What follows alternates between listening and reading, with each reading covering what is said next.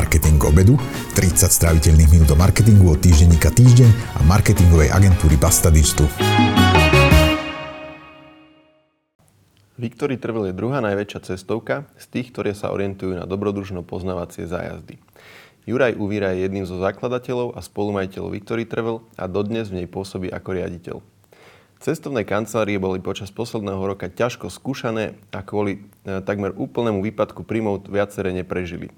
Ľudia mohli počas pandémie a lockdownov cestovať len veľmi komplikovane.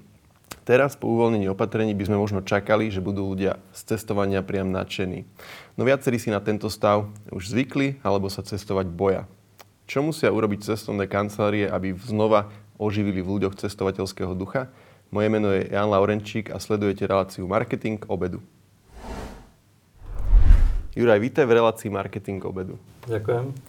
Začnem takou otázkou, čo sa vôbec netýka cestovania, ale ty predtým, ako si vlastne založil cestovnú kanceláriu, sú 10 rokov robil na rôznych uh, strašne dôležito znejúcich IT pozíciách vo firmách ako IBM, Siemens alebo Samsung. Uh, čo, si, čo z toho ty dnes vlastne využívaš pri svojej práci? Uh, máte nejaký brutálny informačný systém, alebo čo, čo je to, čo si si odniesol? Ja som niekoľko ro- rokov robil manažéra v IT a taký najdôležitejšia pozícia bola asi v Samsungu, kde sme mali vlastne 4000 zamestnancov a v SAP sme pokrývali všetky vnútropodnikové procesy ako celú tú škálu. Takže to boli celkom dobré skúsenosti, ale veľa z toho teraz dnes nevyužívam. Jedine ako tie manažerské skúsenosti na zájazdoch by som povedal, že tam som dosť využil. Čo sa týka informačného systému, tak máme vlastne teraz taký veľmi robustný web a snažíme sa o to, aby to bol náš jediný informačný systém. Sme mali šťastie na výber skvelých programátorov a myslím si, že tá spolupráca teraz funguje a že chceme, aby to bol náš jediný informačný systém, ten náš web. Uh-huh, OK. Uh, mohol by si povedať možno ešte niečo o tom, že prečo ten skok? Ja som čítal um, rozhovor s tebou v nejakom nejakom webe. A čo bol vlastne ten dôvod, že IT a potom úplný obrat na život v Indonézii a cestovanie? Uh, ako prvom rade robil som pre azijskú firmu, korejskú firmu, tam sú tie pracovné štandardy také trochu iné a bolo úplne bežné, že pracujem cez víkendy a že jednoducho peniaze na účte síce rastli, ale nejako nebol čas na nič iné a tak som mal pocit, že život uteká pomedzi prsty a som mal potrebu nejaké také radikálnej zmeny. Som išiel študovať do Indonézie indoneštinu a tam som nejako tak získal úplne iné návyky a prehodnotil nejak svoj život a mal som pocit, že, že už nie je možný návrat do nejakej kancelárie a že treba sa obzrieť po niečom inom. A kým som ešte bol na Slovensku a pripravoval sa vlastne na, na toto iné zamestnanie, tak ešte som získal job v IBM, kde som mal ešte home office a na starosti jeden tým v Singapúre a druhý Spojených štátoch, čo bolo úplne skvelé zamestnanie, ale už som bol rozhodnutý ísť niekam inám. A najskôr som uvažoval nad tým, že by som možno spravil sám nejakú cestovku, lebo akože založiť cestovku tým, že som veľa precestoval, mi prišlo také logické. Kamaráti Peter a Tibor, ktorí už, už mali rozbehnuté Victory Travel, to bolo tak okolo roku 2001, a nemali ale žiadne azijské itineráre, ktoré ja som mal hotové, tak sme sa dohodli, že by som prišiel a niečo ponúkol a toto, začalo, toto zafungovalo, ľuďom sa to páčilo a im sa asi zdalo teda, že by som bol dobrou posilou týmu, takže som sa stal aj spolumajiteľom a vlastne sme za tom začali spolu makať. Uh-huh. Uh, tie zručnosti, ktoré si ty nadobudol ako manažer, tak uh, ktoré z nich sa dajú využiť pri tom, keď niekoho sprevádzaš po, po krajine? Uh, nechybali ti nejaké, že by si bol nejaký akože typ uh, ako animátor alebo niečo také, že ľudí dokáže zaujať? Ktoré z tých zručností si takto vedel využiť a ktoré si musel nadobudnúť ešte potom? No, musíš vedieť pracovať akože s týmom ľudí. Takže musíš dokázať, máš 20 ľudí niekde v Tibete a potrebuješ ich presvedčiť o tom, že to, čo robíme, je úplne to najlepšie a správne musíš vedieť im uh, ich zorganizovať časovo, spraviť jednoducho si taký časový plán, aby ti vyšli. Ja som bol často prekvapený, že sme začali, ja neviem, mesačný zájazd a jak som si ho naplánoval v podstate ako naozaj, že do hodiny, tak po mesiaci som zistil, že všetko presne fungovalo tak, ako to bolo naplánované. Že jednoducho toto boli podľa mňa veci, ktoré som využil, ktoré som sa naučil predtým. A špeciálne teda od Korejcov, pretože toto som ani dovtedy ja tiež nepoznal pre tých, tých svojich predchádzajúcich zamestnaniach. Som bol programátor a tam to až tak nebolo potrebné. Takže neviem, takéto. OK. Uh, potom si teda hovoril, že si vstúpil do Victory Travel. Ja som myslel, že si to spolu zakladal, ale vzniklo to teda takto, tá vaša spolupráca, kde si jeden zo spolumajiteľov. Ako to vyzerá, keď uh, začínaš uh, získavať nejakých prvých uh, klientov cestovnej kancelárie? Je to tak, že sú to skôr nejakí tvoji kamoši a známi, ktorí s tebou chcú cestovať? Alebo kde nájdeš takých tých prvých zákazníkov?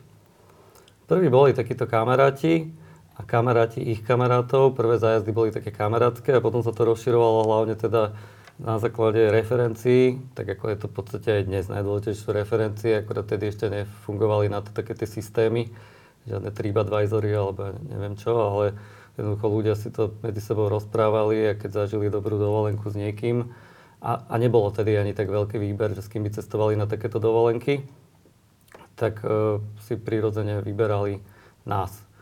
Peter ten bol, uh, študoval španielčinu a precestoval celú Južnú Ameriku, mal pripravené tie itineráre ako nikto iný a myslím si, že dodnes je to najväčší odborník na hispanské krajiny na Slovensku. Takže mm, nebol to až taký problém presvedčiť ľudí, ktorí vedeli, že kam chcú ísť a že poznali jeho meno, že by mali cestovať s nami napríklad. Mm-hmm. Ty si už druhýkrát spomenul itineráre. Pre mňa som si nikdy neuvedomil, že to je vlastne asi tá podstatná hodnota niekoho, keď e, má nejakú cestovnú kanceláriu alebo nejakých ľudí sprevádza. Lebo asi si viem podľa nejakého BD pozrieť nejaké atrakcie, ale vlastne nejaký itinerár a možno, že nejaké poznanie toho, že kde sa oplatí zastaviť a mať tam nejaký, nejak, nejaký kontakt v tej krajine alebo v nejakom konkrétnom meste, to je asi dosť veľká hodnota niekoho, nie? že to týmto disponuje. No hej, no ja napríklad aj keď sa snažíme, keď niek- lebo máme veľa žiadostí o to, aby niekto s nami pracoval, tak nikdy nevyberáme sprievodcov podľa toho, že, neviem, že chce cestovať, tak to sa mi zdá, ako, že to nie je vôbec žiadna hodnota, ale musí to byť človek, ktorý pozná tú krajinu úplne dokonale a dokáže priniesť niečo nové, že naozaj pozná tie miesta a dokáže ešte nejaký mať aj cit pre to, že čo vlastne by mohlo byť pre ľudí zaujímavé, lebo dosť často takí tí backpackeri, ktorí niekam prídu, tak ako vyhodnocujú veci, ktoré sú zaujímavé pre nich, ako zaujímavé pre všetkých, ale to tak nemusí byť. Akože dosť často ten klient, ktorý ide s cestovnou kancelárom, má úplne iné očakávania a toto je práve dôležité odhadnúť, aby ten človek mal, alebo aby si mal skupinu ľudí, ktorí dokážeš čo najväčšej miere, najväčšie percento ako pokryť ich nároky a očakávania, aby mali na konci dňa ako dobrý pocit. Mm-hmm. Prenesme sa do súčasnosti. Posledné mesiace, by som povedal, že je to vyše roka, nás tu proste trápia pandémia, lockdowny a tak ďalej. Cestovky tým trpeli ako proste z rôznych firiem ako jedný z, z najťažších. Čo ste všetko museli obetovať a urobiť, aby ste to prežili? Dosť veľa vlastne. Všetku tú prácu, ktorú sme vykonávali za 20 rokov, tak to všetko vlastne padlo akože v jednom momente. Museli sme okamžite obmedziť všetky nevyhnutné, teda všetky náklady išli na minimum. Všetko, čo bolo nevyhnutné, tak sme vlastne zrušili. A s tým, že tá, tie takéto obmedzenie a skromnosť musela nastať nielen ako v tom firemnom živote, ale aj v súkromnom a všetci, čo sme sa podielali na tej cestovke samozrejme. Našťastie sme dostali nejakú formu podpory aj od štátu a vďaka tomu sa nám aj podarilo prežiť. Najprv sme zastavili všetky aktivity, ale hneď po chvíli sme si uvedomili, že vlastne t- napríklad tieto marketingové aktivity sa zastaviť nedajú. Že to je veľmi dôležité, aby sme stále ukazovali klientom, že tu sme, aby sme z nich živili tie spomienky, ktoré mali na to cestovanie, aby sme im ukázali, že v momente, keď sa začne cestovať, takže my tu budeme a sme tu pripravení byť pre nich a ponúknuť im ďalšie zážitky. Mm-hmm. Uh, s ktorým tvrdením súhlasíš? Uh, že ľudia začali mať strach cestovania a nechcú cestovať, alebo že ľudia sú teraz po uvoľnení lockdownu medzi nejakými dvoma vlnami úplne natešení z toho, že môžu cestovať? Ako tá prvá skupina ľudí tu ja nestretávam. Ja nevylučujem, že existuje, ale vlastne ku mne prichádzajú len ľudia, ktorí cestovať chcú. A tých je našťastie dosť veľa. A práve napríklad aj moje plány na toto leto svedčia o tom, že toto je deň, kedy som úplne náhodou na Slovensku. Naozaj teraz máme množstvo nadšených cestovateľov, ľudí, ktorí akože sú, sú radi, že môžu znovu niekam vypadnúť. A skôr by som teda súhlasil s tým tvrdením číslo 2 z mojich skúseností. Jasné. Čiže z toho vyplýva, že vy ako cestovná kancelária ani nemusíte nič robiť na to, aby ste v ľuďoch nejakým spôsobom znovu oživili cestovateľského ducha? Že vlastne akože stále je dosť tých ľudí, ktorí sami prídu a chcú cestovať. Nemusíte nikoho znova nejako učiť, že proste zdvihni zádok a poď niekam, neboj sa. Ako to robil, to... povedzme, pán uh, Fellner, uh, keď sa snažil ľudí ešte počas uh, najvyššej pandémie nalakať na to, že nech cestujú? Mm, on mi nepripadá ako úplne ideálny prípad a neviem, že čo si ty o tým myslíš z pohľadu marketingu, ale snažili sme sa akože naozaj pracovať na tom, aby tí ľudia sa nebali, aby, zistili, aby videli, že s nami je cestovanie bezpečné a že to je zodpovedné cestovať, pretože uh, môže byť ako cestovanie, ktoré nie je zodpovedné, ktoré môže byť v tejto dobe ako, uh, kontraproduktívne, ale potom sú krajiny, miesta, špeciálne keď je s ľuďmi, ktorí to poznajú, tak to môže byť bezpečné a jednoducho uh, toto sme sa snažili zdôrazňovať. Čiže tak. Čiže ne, nemusíte nič robiť e, inak teraz, akože nie, akože stačí ale len hej, ukázať, ale, že je to OK. Takto, že ono neexistuje nejaký jeden prístup, ktorý by bol akože pandemický a nepandemický, že počas pandémie by sme sa spravili nejak inak, ale ona tá pandémia mala, mala tiež rôzne fázy a v každej fáze sme museli niečo iné akcentovať. Akože zdôrazňovali sme iné hodnoty, ktoré má cestovanie, a úplne sme museli zmeniť kompletne itineráre. My, sme, my nemáme moc dnes ani jeden zájazd taký rovnaký, ako bol pred dvomi rokmi. Predtým bol taký dôraz, ľudia chceli cestovať vždy do viacerých krajín, kde by to mal byť ako kombinácia krajín. Dnes to skoro nie je možné a takých zájazdov je minimum a v podstate cestujeme vždy do jednej krajiny. Zmenilo sa dĺžka zájazdov. Predtým ľudia radi cestovali na 10 až 14 dní, dnes tých 10 dní je maximum, pretože každý si chce byť istý, že keď odcestuje, tak sa aj vráti domov, že sa medzi tým nezmenia podmienky, teraz to všetko sa dynamicky rýchlo mení. A zmenilo sa to, že ľudia sa nehlasia na zájazdy mesiace dopredu ako predtým, že si plánovali dovolenku, ale teraz jednoducho naozaj týždne alebo dokonca aj dní predtým, pretože stále sú si není istí, či sa nezmenia nejaké podmienky a napriek tomu, že garantujeme teda, že vrátime peniaze, keď sa niečo stane, tak stále to je tá neistota. Oni nevedia, že či budú môcť ísť práce, či sa im niečo nezmení mm-hmm. a mhm. podobne. Jasné. Takže toto všetko musíme v tej komunikácii brať ohľad na to. Pardon. Dám ti takú provokačnú otázku. Nebolo by od cestovných kancelárií spoločensky zodpovednejšie, keby ľuďom skôr hovorili, že je zodpovednejšie zostať doma na Slovensku? Ja s týmto výrokom nesúhlasím, takže to nemyslím, že by to bolo vhodné. Ja si myslím, ako som už spomenul, že cestovanie, keď je zodpovedné, tak je v poriadku. Mám, mal som taký pocit, že v nejakých momentoch sme sa dostali do štádia, ako keby bolo dôležité, že prežiť náš život a nedostať COVID. A že keď nedostaneme COVID, tak sme vlastne vyhrali. Ale ako to sa mi nezdá, že by mohlo zostať dlhodobo zmyslom našich životov, že teraz žijeme naše najlepšie roky a aj len tak ich premrhať nie je v poriadku. Myslím si, že, že tu bolo spravených množstvo veľmi takých a, opatrení ktoré, ktoré uh, znevážili vlastne ich, boli chaotické a podobne. A myslím si, že cestovatelia boli obvinení ako jedný veľ, veľmi neprávom. A takisto Myslíš, to, že... akože obvinený tým, že sa hovorí, že prišiel nejaký variant a že prišiel Hej. z tej a tej krajiny, z Indie alebo z Kadiel a že ako keby, že za to všetko mohli vlastne tí ľudia, ktorí sa presúvajú, že to myslíš si, že bolo nepravom? Myslím si, že, hej, že to bolo nepravom. Myslím, že to boli nepravom obvinení dovolenkári. Myslím si, že tých 12 tisíc obetí, ktoré sme my mali, takže nejakým spôsobom to, že potom bolo zakázané cestovanie na rekreáciu, nebolo ovplyvnené. Že, že to nemalo nejaký vplyv na pandemickú situáciu, že ten vírus tu jednoducho je a to, že teraz sa sústredíme na dovolenkárov a zakažeme im cestovať, je len to, že tá vláda bola absolútne bezradná a potrebovali nájsť nejakého výnika a ukázať, že majú nejaké riešenie, ktoré ale si nemyslím, že v tej dobe zafungovalo. Alebo teda nebolo nejakým spôsobom podstatné a významné. No a súhlasím s tým, že keď sa obvinia dovolenkári a potom sa neobvinia e, ľudia, ktorí keď vidí, že nejakých takých akože e, bežných krčmách, aj v dobe, keď bolo všetko povinné ako rúška a tak, a tak úplne bez problémov chodili bez rúšok a nezodpovedne a, a tak ďalej. Čiže... No, my hlavne žijeme v nejakom priestore, vieš, my žijeme v Európe a pokiaľ celá Európa nemá rovnaké pravidla, tak Slovensko ako úplne zbytočne zakáže cestovateľom, aby chodili na dovolenky, pretože pokiaľ Rakúšania môžu ísť na dovolenky a my môžeme ísť do Rakúska, tak to nedáva absolútne význam, že keď Rakúsko môže chodiť Rakúšania na Maledivy a my môžeme ísť do Rakúska, tak to, že my nemôžeme ísť na Maledivy, je vlastne úplne jedno. Mm-hmm. Nerozmýšľali ste v tých najťažších časoch, že by ste e, úplne zmenili zameranie a z nejakých dobrodružno poznávacích zájazdov po rôznych krajinách e, robiť toto napríklad len na Slovensku? Akože myšlienky som mal rôzne a aj sme skúšali rôzne takéto zájazdy, ako hneď prvé som vymyslel napríklad bicyklový trip, síce do Rakúska, ale to už bolo za hranice, ale ale boli, boli takéto nápady, akože už som rozmýšľal na čelicu, som rozmýšľal aj na nejakou akademickou dráhou, ale našťastie stále bolo veľa tej práce, ktorú bolo treba spraviť. Ako, ako som vravel, že prepisovali sme všetky itineráre a sme sa tak akože našli v tom, že ideme urobiť všetko lepšie, ako, ako, ako bolo predtým. A vlastne veci, na ktoré predtým nebol čas, tak teraz dokonalíme, pretože konečne sme mali napríklad čas prepracovať kompletne ten už spomínaný web.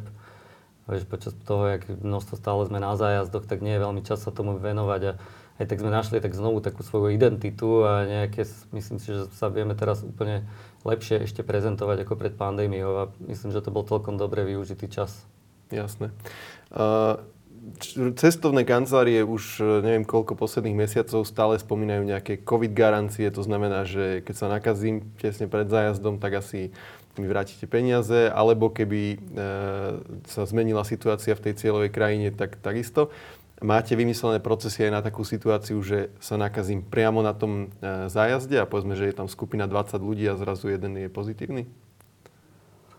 Uh, ja som už vlastne 20 rokov pracujem v tejto cestovke a zažil som také, také veci na cestách, akože zosuvy pôdy v Nepále a povstanie v Tibete sme zažili. Ja som mal taký dosť ťažký priebeh malárie v Guatemale, kde som bol aj hospitalizovaný. A prešiel som si aj covidom, ktorý nemal taký veľmi ťažký priebeh. Takže, takže som ako sa naučil zvládať veľmi niektoré náročné situácie. Čiže toto sú veci, ktoré my máme úplne veľmi zvládnuté a to, že niekto na zájazde treba by mohol dostať nejaký vírus, tak pre mňa nie je až taký problém a úplne viem presne, že akým spôsobom postupovať. Ja napríklad teraz na zájazd vždy nosím testy, keď by som videl, že kdokoľvek len začne kýchať, tak okamžite ho otestujem. Samozrejme viem otestovať okamžite celú skupinu, viem okamžite izolovať ľudí, ktorí by mohli byť pozitívni. Máme pripravené v každej krajine nejaké hotely a miesta, kde by mohli ísť do karantény a tam úplne v kľude, bez stresu prežiť. Čiže toto nepovažujem až za taký problém, ktorý by nemal riešenie. OK. To znie, to znie tak, že ste na to naozaj pripravení. Uh, Victory Travel je zameraná na dobrodružno poznávacie zájazdy. Aký je o ne záujem, keď to porovnáš tento rok, táto sezóna, alebo neviem, toto leto, v porovnaní s tým minulým a v porovnaní s tým, keď e, sme o covide nič nepočuli ešte? Hm. Tak predtým bol ten svet taký, že vlastne tá ponuka bola generovaná vlastne tým dopytom, ktorý bol. Čiže ľudia mali nejaký dopyt a ten generoval vlastne to, čo sme my im ponúkali. Kdežto teraz je to trochu naopak. Teraz vlastne my generujeme dopyt, pretože tá, tá ponuka je obmedzená. My teraz nemôžeme ponúkať celú škálu zájazdov tak, ako sme boli zvyknutí. Čiže pred dvomi rokmi samozrejme cestovali sme do celého sveta. Máme uh, zájazdy na všetky kontinenty, do každej krajiny takmer. A to sa zmenilo. Dnes minulý rok, teda keď sa ešte na to pýta, že dva roky pred rokom a minulý, tak minulý rok sa takmer necestovalo, to bolo naozaj pár krajín, kam sa dalo ísť.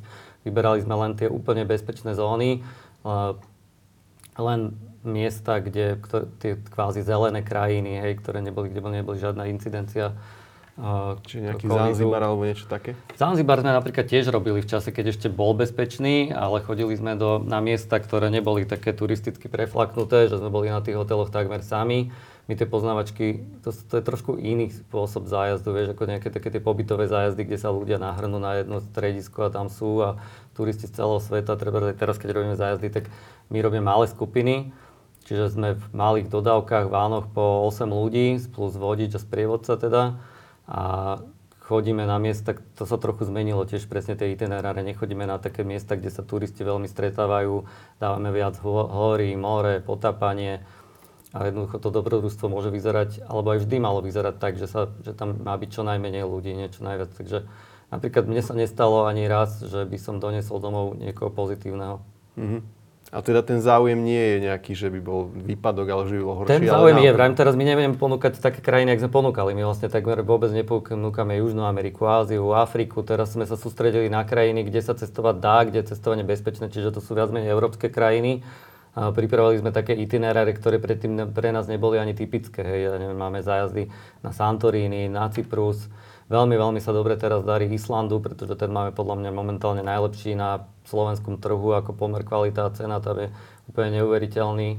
A pozrieme, a, ten Island fakt akože dokonale poznáme, tam chodíme už dlhé roky a tí ľudia to jednoducho asi vedia alebo sa to tom dopočuli a tam ten záujem je veľký a to máme to stále plné. A tvoje očakávanie smerom k ďalším mesiacom je, že leto bude v pohode a potom budete znova mm, opravovať web alebo tak?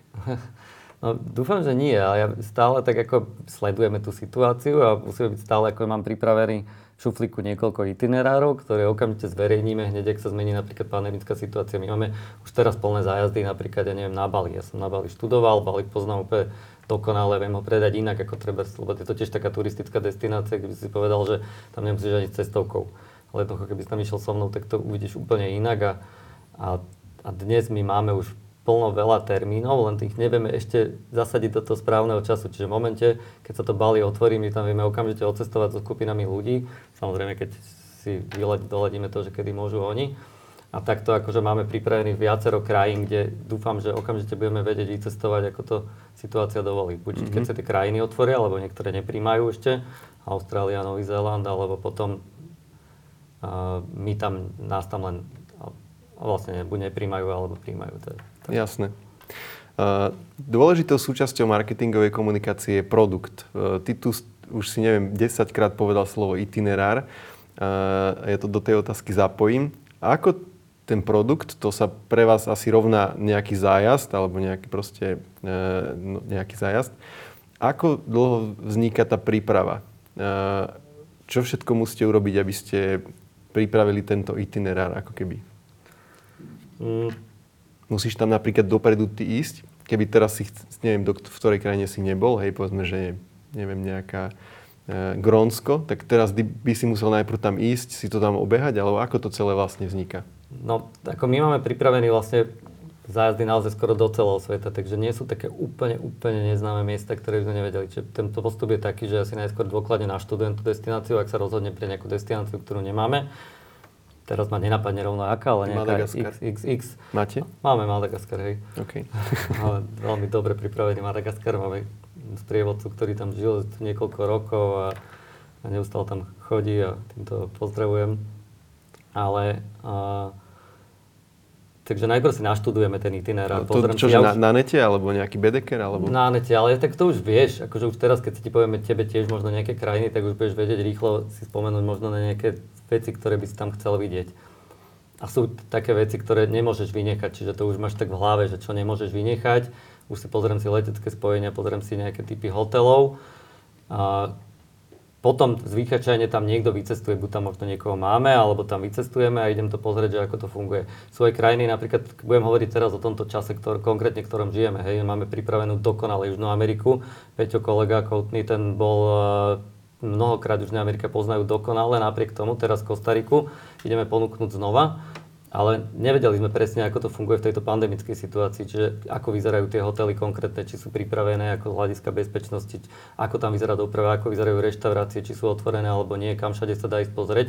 Čiže išiel tam Marci, celý ten itinerár obehol, všetko pozisťoval, vybral konkrétne hotely, dopravcov, ktorí by boli vhodní a jednoducho teraz to ponúkame už dokonale pripravené. Mm-hmm to znie komplikovane, že tam musí takto dopredu ísť. A kde čerpáte inšpiráciu, lebo krajín na svete je veľa, e, že o ktoré krajiny ľudia majú záujem pri cestovaní? Máte k tomu nejaké dáta, alebo sledujete nejaké zahraničné cestovné kancelárie, alebo ako toto funguje? To je taký, nejaký taký zvláštna vec, že to naozaj funguje a že to je také, takéto vlny, ktoré musíme sledovať. A, tak dnes je množstvo influencerov, instagramerov a toto stále musíme sledovať, všetky tie travel blogy a fóra. A vidíme, ako sa vyvíja nejaký záujem u našich klientov. My sa neustále robíme ankety na každom zájazde, že kam by mali ľudia chuť cestovať ďalej. A niekedy my sami sme podľa mňa tí influenceri, ktorí rozhodujú o tom, kam ľudia budú chcieť ísť na budúce. Čiže keď ja budem dostatočne zdôrazňovať nejaký, nejakú destináciu, tak si myslím, že máme vplyv na to, že aby tam ľudia chceli cestovať, čiže aj my sami toto robíme, ale jednoducho sledujeme situáciu vo svete a podľa toho sa zariadíme. Sú roky napríklad boli, kedy bola populárna India, kedy sme jej dali 10 zájazdov do Indie a ďalší rok nebol ani jeden, ale všetci tí ľudia chceli ísť do Číny. A ono to tak nejakým spôsobom súvisí a dalo sa vytušiť, že z tej Indie sa, pre, Indie sa presunú na tú Čínu trebárs. Uh-huh.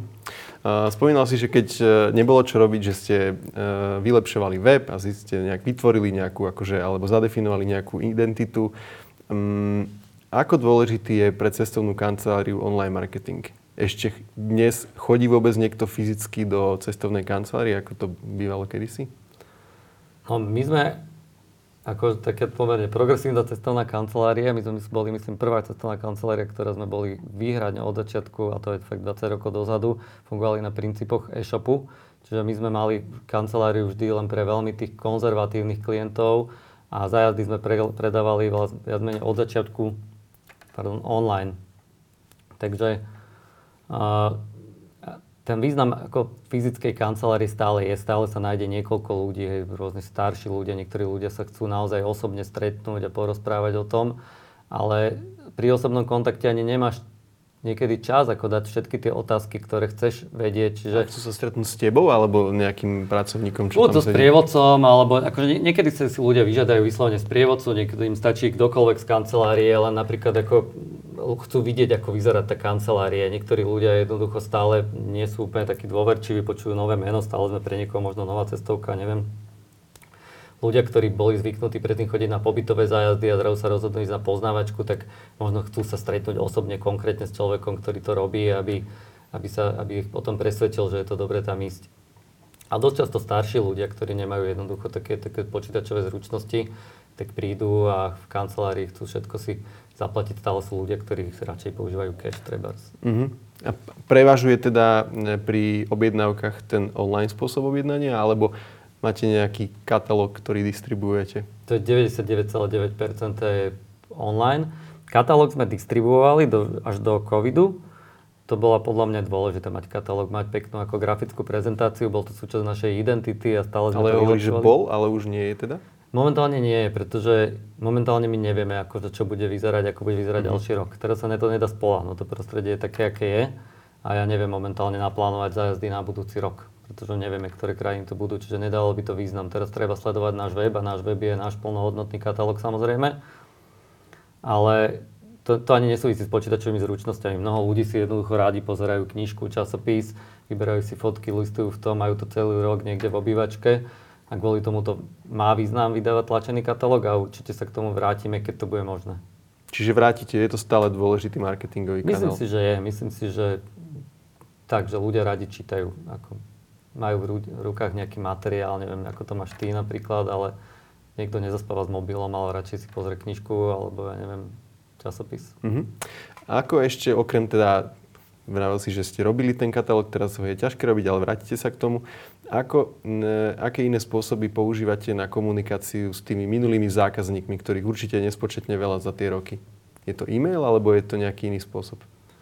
Tak newsletter máme, pravidelne dávame a teraz máme na tom webe spravené také tie užívateľské konta, človek sa dostane do takého svojho prostredia, kde vidí všetky zájazdy, na ktorých bol. Chceme to úplne, aby to bolo úplne vymakané naozaj, že si budú môcť pozrieť fotky na zájazdoch, na ktorých boli, kde nájdú inšpirácie, ktoré budú rovno im to generovať ten systém, že keď bol tam a tam, tak vám odporúčame ešte toto a chceme ich vlastne učiť byť takými cestovateľmi a niekým navrhovať také cestovateľské plány, ktoré by mohli mať do budúcnosti, že keď, ja neviem, bol v krajine XYZ, tak by sa mu tam hodilo ešte ďalšia nejaká mm-hmm. ktorá to logicky na to nadvezuje. To znie, znie to pomaly, ako keby si chcel zapojiť do toho nejaké, nejakú umelú inteligenciu, ale e, ja by som ti tak kontroloval týmto, že keď s tými ľuďmi tráviš e, v nejakej krajine povedzme na Islande tých 10 dní, tak predpokladám, že sa tam vytvorí nejaký vzťah, možno s niektorými si aj e, rozumieš a ostávate možno potom nejakým spôsobom v kontakte. Nestáva sa aj niečo také, že ti niekto napíše z tých minulých e, klientov, ahoj Juraj, odporúč mi, kam by som mal ísť, že sám ti napíše, nech mu vybereš nejaký výlet?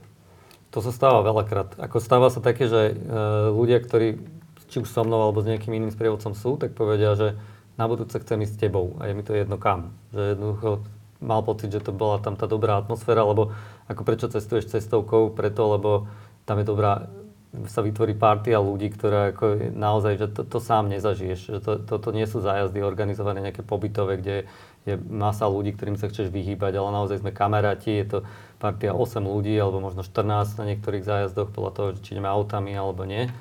A jednoducho tam sa vytvárajú často také priateľstva, ktoré potom pretrvajú a potom tí ľudia sa dohodujú, kde by chceli ísť ďalej, buď medzi sebou, alebo priamo s tým sprievodcom, alebo si nehajú odo mňa odporúčiť. Vytvárame si hneď na každom zájazde teraz uh, skupiny na sociálnych sieťach, kde si zdieľame fotografie, komunikujeme. Už pred zájazdom to začína, čiže už pred zájazdom sa nejakým spôsobom spoznáme. Potom počas zájazdu to je a ešte dlho, dlho po zájazde. Čiže ja mám teraz také tie skupiny, ktoré fungujú už, neviem, 2-3 roky po skončení zájazdu a ľudia tam stále píšu, posielajú fotografie, dohodujú sa, kde by sa mohli stretnúť a podobne. Mm-hmm. Nestalo sa niekedy, že tam je niekto, kto tam nezapadne do tej party a že Jasné. musíš trpieť celý čas? Ale stáva, hej. Ale práve, že to je výhoda, že keď máš takýchto jednotlivcov, tak väčšinou ich tá, tá, tá, tá väčšina akože dokáže nejakým spôsobom, že tú, tú, tú negatívnu energiu pohltiť alebo nejakým spôsobom zmanipulovať, pracovať a že nakoniec to vždy dobre vypáli. Ako už tí ľudia, ktorí niekam idú, ja neviem, keď ľudia spolu na Island, tak, tak už majú niečo spoločné, už tam je nejaký taký background, že niečo chcú vidieť, povedzme, majú radi prírodu, nejakú, nevadí možno trošku chladnejšie podnebie, nepotrebujú až tak teplo a, a už tieto spoločné veci akože sú dosť na to, aby potom to tam vytvorila možno nejaká, nejaká pohoda. Uh-huh.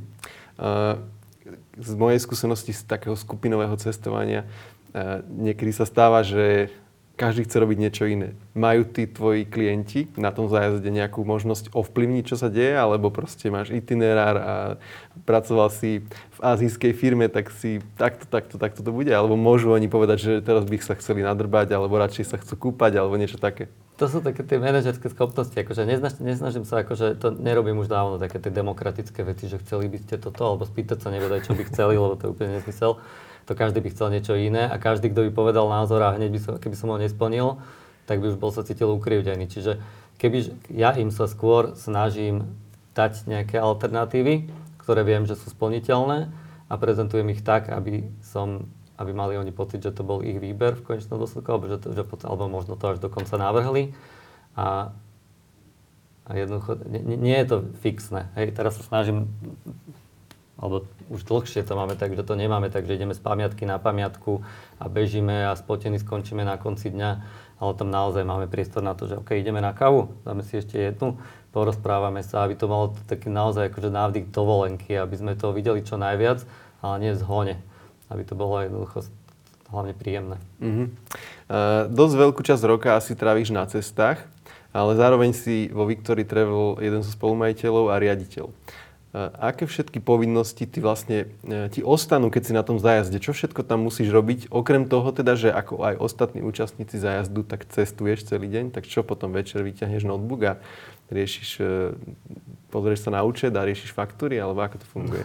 To faktúry riešia naše vedúce kancelárie, ale, ale riešim veľmi veľa vecí. Jasné, že otvorím, hneď prvé otvorím notebook, ale to nie je, že počas ale aj počas zájazdu idem na obed, tak jednoducho kdekoľvek sa dá, tak kontrolujem veci, ako fungujú, ako sa hlásia ľudia na ktoré zájazdy, komunikujem s kanceláriou, a sledujem, ako nám funguje marketing, ako sú jednotlivé kampane úspešné, komunikáciu, stále vždy si pozriem každý deň mail a pozriem všetky dôležité maily od klientov, či boli vybavené a podobne. Takže akože to je, to je na zájazdoch to bylo dosť často také brutálne, že Mm-hmm. Musíš aj veľa. fotiť, aby ste mali čo dávať na Facebook, alebo... No, to už som taký akože úplne pošahaný Instagramer, že už naozaj, keď chodím svetom, aj keď idem sám, tak už sa pozerám na to z takého pohľadu, že nie, že to som si uvedomil, že tú deformáciu, že nepozerám sa, že či to je pekné, ale že či to je dobré ako storka, je to dobré, je to tak táto storka, to takto to spravím, takto to natočím a vlastne všetko vidím ako nejakú, nejakú možnosť propagácie.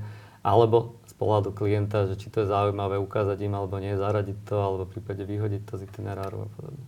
Uh-huh.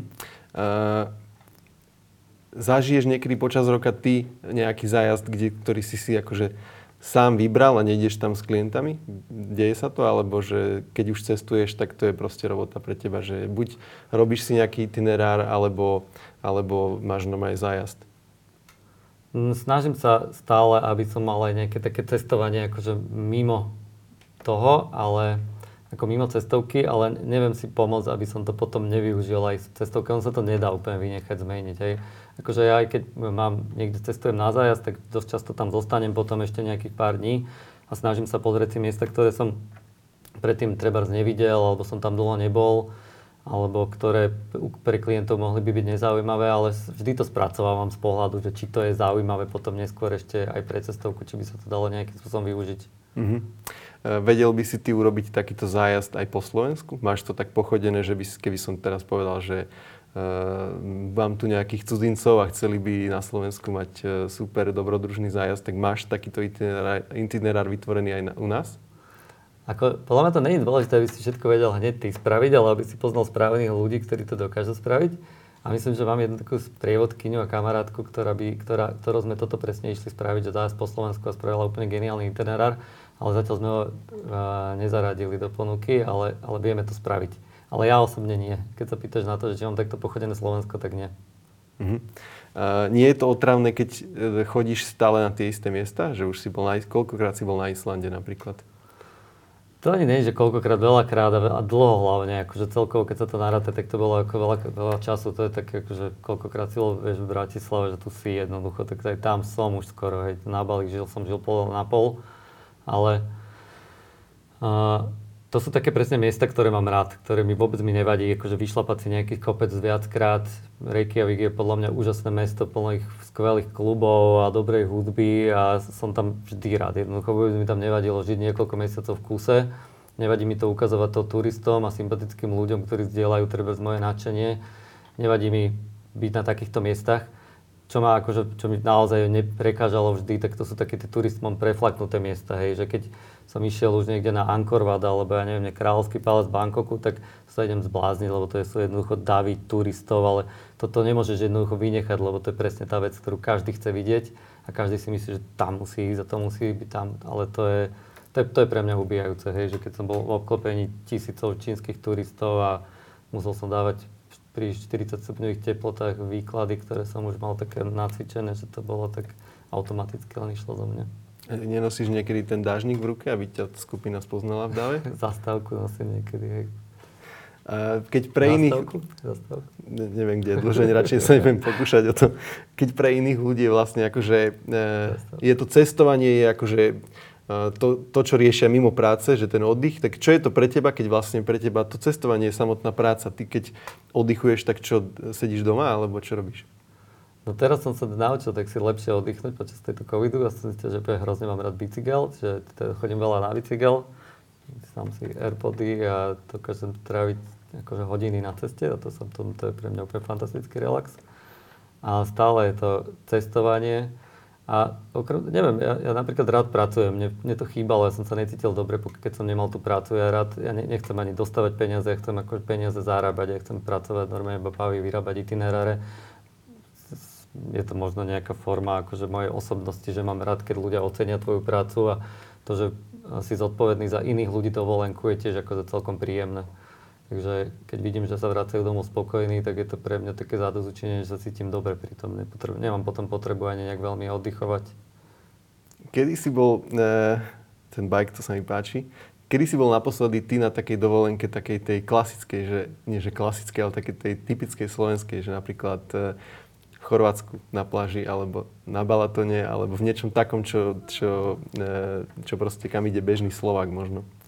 Ja, ja si ani nemyslím, že sú také destinácie, ktoré boli ako keby že smiešné, že ísť do Chorvátska. Podľa mňa Chorvátsku sa dá zažiť úplne akože super dovolenka. No súhlasím, ja tam rád chodím, ale že myslím taká tá typická, že nejaký proste že zadar alebo čo. Tak akože bol som minulý rok v Rovín, dokonca dvakrát, lebo jednoducho som zobral syna s jeho kamarátom a išli sme na 5 dní, ale tiež sme si zobrali bicykle a prenali si tam nejaké Airbnb a pobehali tam tie pláže. Ale bola to taká typická plážová dovolenka. Keď idem so synom jednoducho s deťmi, tak to, to bolo vždy také, že klasická rodinná dovolenka, no, s kamarátmi takto chodili na Sardínu, ale už som nebol dlhšie. V podstate, keď sa dalo, tak tým, že napríklad syn sa narodil tiež v Indonézii na Bali, tak, tak sme sa snažili tráviť ten čas tam vždy. Takže tam, a tam je to vždy tak trochu neštandardné iné. Jasné. No, musím ti povedať, že ja som síce toto leto, akože ani som si povedal, že však keď nikam nepôjdem, nič sa nestane, ale že z toho rozhovoru s tebou som taký, že by som hneď niekam išiel. Tak ďakujem ti, že si ma tak namotivoval. Uh, bolo to veľmi príjemný rozhovor. Uh, ja sa tu každého človeka pýtam, kto tu je na konci, že tým, že sa tá relácia volá marketing obedu, či čo si dneska, dneska dáš na obed? Uh, teraz som trávil akože fakt, že týždeň na Islande a budúci týždeň tam idem znova a tam stále jem len ryby. Akože furt stále jem ryby, takže viem určite, čo si nedám. Ale čo si dám ešte, asi poviem na menučko tu do takého mojho obľúbeného vegánskeho bystra v centre. Super, to znie dobre. Uh, ďakujem Juraj veľmi pekne za rozhovor. Ďakujem aj ja za pozvanie. Pekný deň.